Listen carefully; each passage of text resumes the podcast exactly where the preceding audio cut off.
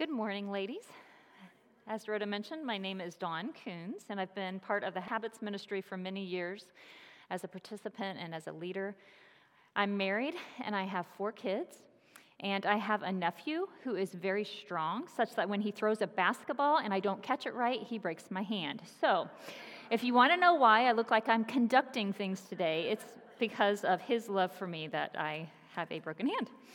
So, I love to study the Word of God. Um, it is amazing to me the mysteries uh, that He hides in there and that He brings about when we take time to be still and hear Him. And so it was a joy to study 2 Samuel, and surprisingly, a real joy during this Christmas season um, because of some things that I uncovered about Christ in the midst of 2 Samuel. So let's review a little bit about where we've been. If you'll remember, those who were here last semester, Kathy Gurley did an extensive overview of um, 1 Samuel, right before 1 Samuel started. And really, as Rhoda mentioned, the, the whole book is one book. And so I encourage you, if you are starting new this semester, that you go back and um, get the online version of that first lesson that we had and review it in detail. Um, I'm going to use some of her answers because they're the same answers. And you can also turn to page 11 in your book and take notes um, to these answers because this is the only um, worksheet that you'll have to do for the intro section. So, first, let's start with who, is, who wrote the books of 1st and 2nd Samuel. It, the human author is unknown, um, so the Holy Spirit was part of that. And then we find in 1st Chronicles 29 29, the material was compiled from documents written and collected by the prophets Nathan, Gad, and Samuel. To whom was it written? It was written to the people of Israel, and it's their history. And ultimately, it's to all of us who read the Bible, and it's our history too as Christians. Okay, a side note. Why do we study the Bible at all? And why do we study the Old Testament when we're living in the New Testament, when Christ has come? Well, there are some sections in 2 Samuel that you're not going to want to read. It leaves you shaking your head, they're sad, and there are really some confusing sections. But we actually find our answer as to why we study Scripture in 2 Samuel 22 31. This is beautiful. Take this in. This God, His way is perfect. The word of the Lord proves true. Every, every word proves true. He is a shield for all those who take refuge in Him. By reading the Word of God, all of it, even the confusing parts and the parts we may not like, we are taking refuge in God and His truth because His ways are perfect. And what you're going to discover soon as we are going through um, this morning is that the words of the Old Testament find their truth and substantiation in Christ. I can't wait to show you this. It's very exciting. Um, we always consider, too, 2, Sam, 2 Timothy 3 16 through 17, which says, All scripture is breathed out by God and profitable for teaching, for reproof, for correction, and for training in righteousness. Listen to this. This caught me anew. That the man of God, man being us and man being Jesus, the man of God may be complete equipped for every good work. Christ is the ultimate man of God who was fully equipped for every good work.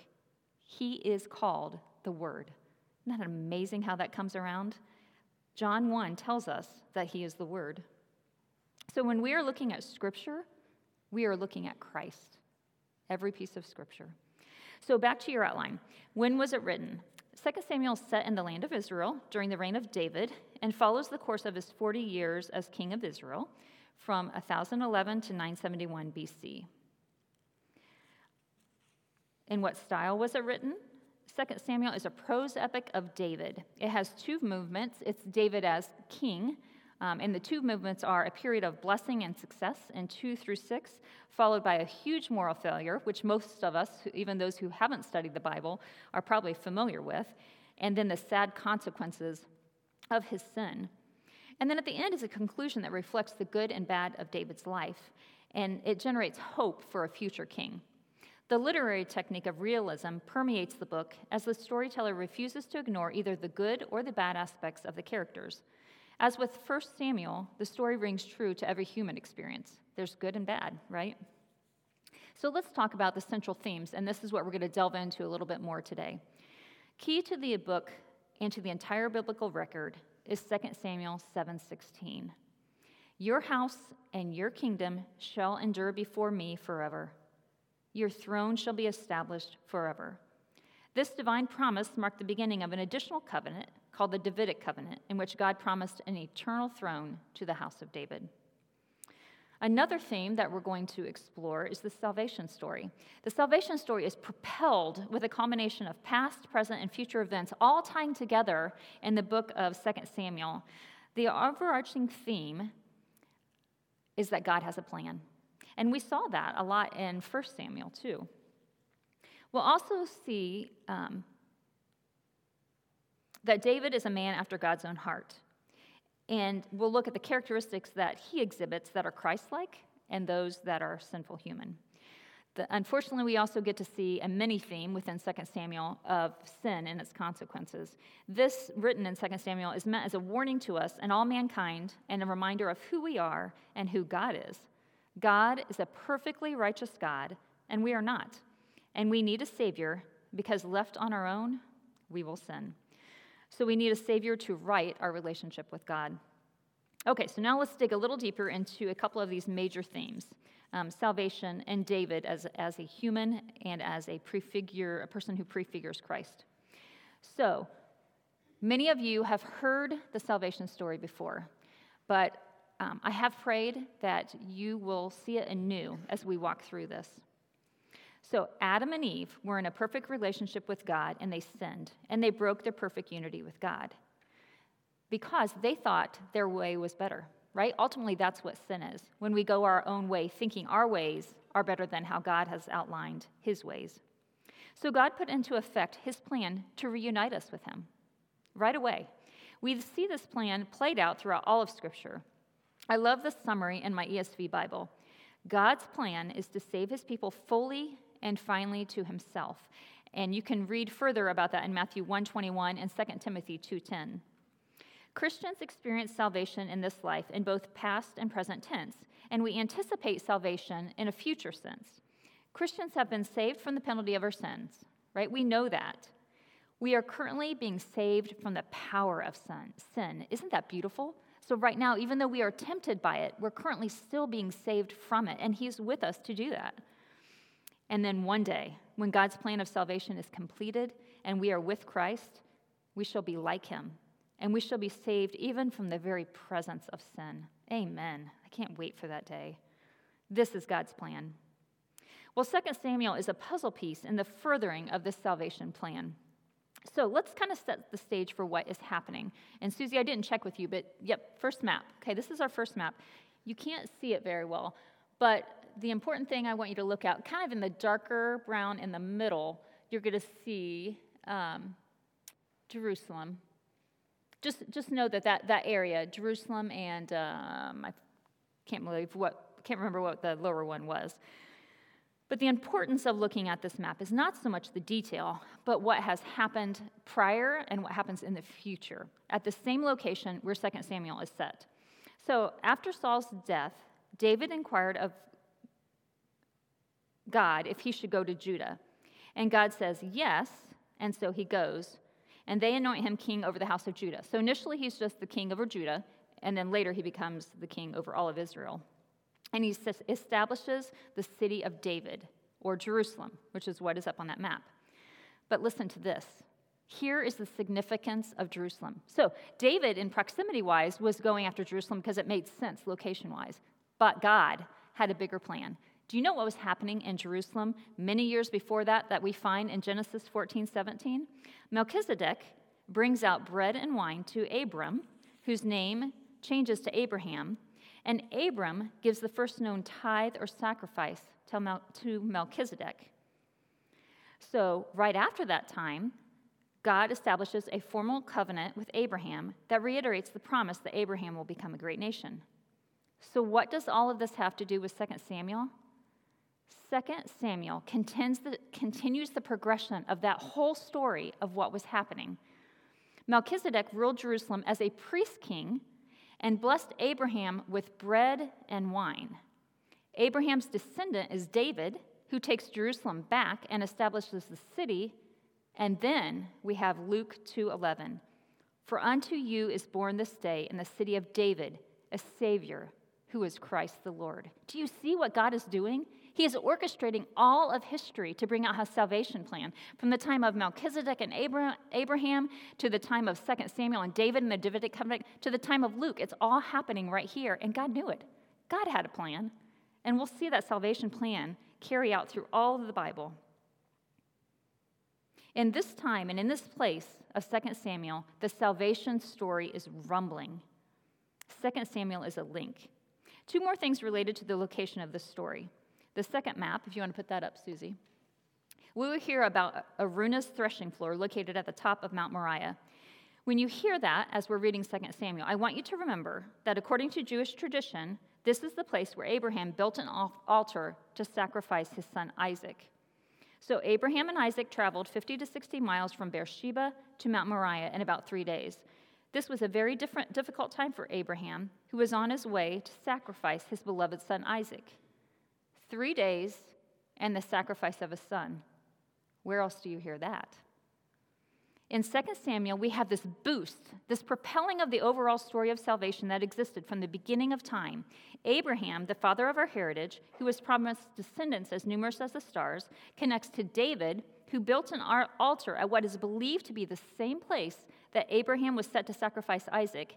And David builds this altar in the city of David, where Luke 2 tells us Jesus is born. Pow! Isn't that amazing? That just, I'm floored by that. Do you see it? Do you see a God who knows without a doubt what he is doing, and he orchestrates exact moments in history and weaves a beautiful tapestry in due time, working out his plan? I just want to soak that in. At the heart of understanding all of these Old Testament books is the truth that they point forward to the suffering of Christ, his resurrection, and the subsequent spread of the gospel to all nations, beginning from Jerusalem, where our story is set. The Old Testament as a whole, through its promises, its symbols, and its pictures of salvation, looks forward to the actual accomplishment of salvation that took place once for all in the life, death, and resurrection of Jesus Christ. Romans 15:4 says, "For whatever was written in former days was written for our instructions, that through endurance and through the encouragement of the scripture we might have hope." Hope. Right here in the midst of 2 Samuel, in the midst of a treacherous affair, the murder of an innocent man, the resulting consequences of sin, a son who tries to overthrow his father, God continues his plan of salvation. He does this in the midst of our messes, too. He works out his plan for our good and his glory. No sin in your life, no mistake can separate you from God if Christ is your Savior. As we discover in 2 Samuel, we do face consequences of sin. The whole second half of 2 Samuel chronicles that. But why, if David committed such despicable sins, was he called a man after God's own heart? This I found interesting. God called David a man after his own heart while David was a shepherd boy and before he did anything great. Isn't that amazing to stop and think about? He knows our hearts, and because he knows our future, he can call him a man after his own heart before he did anything. If we'll, we'll recall um, in 1 Samuel, do you remember how Saul forced himself to give a blessing? And for those who weren't part of our first semester study, he did that because he didn't trust God and wait on God for Samuel to arrive in time to do the blessing. And so he took it upon himself, which was strictly prohibited by God. And Samuel responds to Saul and says, You have done foolishly. You have not kept the command of the Lord your God, with which he commanded you. For then the Lord would have established your kingdom of Israel forever. But now your kingdom shall, shall not continue. The Lord has sought a man after his own heart, and the Lord has commanded him to be prince over his people because you have not kept what the Lord commanded you. God knew David's heart from the beginning of time. He knew he would fall, and he knew he would fail. But he knew David would continue to repent and worship him even to the end of his life. That is what made David a more suitable king than Saul, and why he was a man after God's own heart. My ESV note says that David was a model king and brings blessing to the nation of Israel until he falls into sin with Bathsheba. Though he repents, the remainder of his reign is flawed, pointing to the need for the coming of Christ, the perfect Messiah. So let's look a little bit at David's heart. If you look at your outline, there are several um, characteristics that are defined here. And I don't want to read through all of them because you have them, but in order to understand a little bit of David's heart, we need to take a peek into what he's saying. First of all, David was humble. And I think you'll find that throughout all of 2 Samuel, and is, is the key to all of us truly loving Lord, is being humble and putting ourselves aside and uh, putting God in the forefront. So he was humble. He says from Psalm 62 9, Low born men are but a breath, the high born are but a lie. If weighed on a balance, they are nothing. Together, they are only a breath. David was trusting. The Lord is my light and my salvation. Whom shall I fear? The Lord is my, the stronghold of my life. Of whom shall I be afraid? Psalm 27 1. He was devoted. You have filled my heart with great joy, greater joy than when their grain and new wine abound. From Psalm 4 7 and he was faithful. Surely goodness and love will follow me all the days of my life, and I will dwell in the house of the Lord forever. Psalm 23 6. So, knowing David's heart, how did he fall into temptation? Into adultery and murder? And how might we also follow down the slippery slope to sin? I don't want to go into this too deep because I don't want to take away from the speaker that will be um, delving into this sin in their talk. But let's just bring up a few highlights of maybe why David fell into temptation and ways that we can prevent the same slippery slope. So in 2 Samuel 11, 1 through 2, we find that David was not where he was supposed to be. In the spring of the year, the time when kings go out to battle, David sent Joab and his servants with him and all Israel and they ravaged the Ammonites and besieged Rabbah. But David remained at Jerusalem. So, did you hear the beginning of the verse? The time when kings go out to battle? David was the king, and he was in Jerusalem. And he was on the couch. It happened late one afternoon when David arose from his couch. So, here are these men fighting, and their king is lounging on the couch. Ladies, I don't want you to fall into temptation. I don't want you to have to endure the consequences of sin. Don't be lazy and allow yourself to slowly slip into a treacherous path. I don't know what um, that path looks like for you individually. Are you being lazy about what you're watching or lazy about your language? Are you spending too much time with friends or people of the opposite sex? Are you lax in your spending? God has a wonderful, joyous, and fulfilling life for you. Jeremiah 29, 11 through 13 says, For I know the plans I have for you, declares the Lord plans for welfare and not for evil, to give you a future and a hope. Then you will call upon me and come and pray to me, and I will hear you. You will seek me and find me when you seek me with all your heart. Do you see the plans that God has put in place to redeem you? When we look at the Bible and the history of his plan of salvation, he has that plan for your individual lives too. He has orchestrated a beautiful plan. Trust His ways. Trust that His ways and His laws have been put in place to bring you joy, not to burden you. I don't know who here is considering divorce or want out of their marriage or are miserable. It seems that divorce is rampant right now, and um, God has put this message on my heart. Many people think that um, divorce is freedom, but it's not. It's bondage, I know, I've been there and, and will live the consequences forever. My 23 year old lives with the consequences and will have to endure that his entire life. I don't know what your marriage struggle is. If you're tempted by the lures of someone else, it's fleeting. That's what sin does. It reels you in, making you think things are wonderful, and then pulls the rug right out from under you. Look at David. You will see in 2 Samuel the consequences of his actions. He had a wonderful kingdom and family, and it was destroyed. On the other hand, those of us who have been through a divorce can see how God can redeem and can work in the midst of it.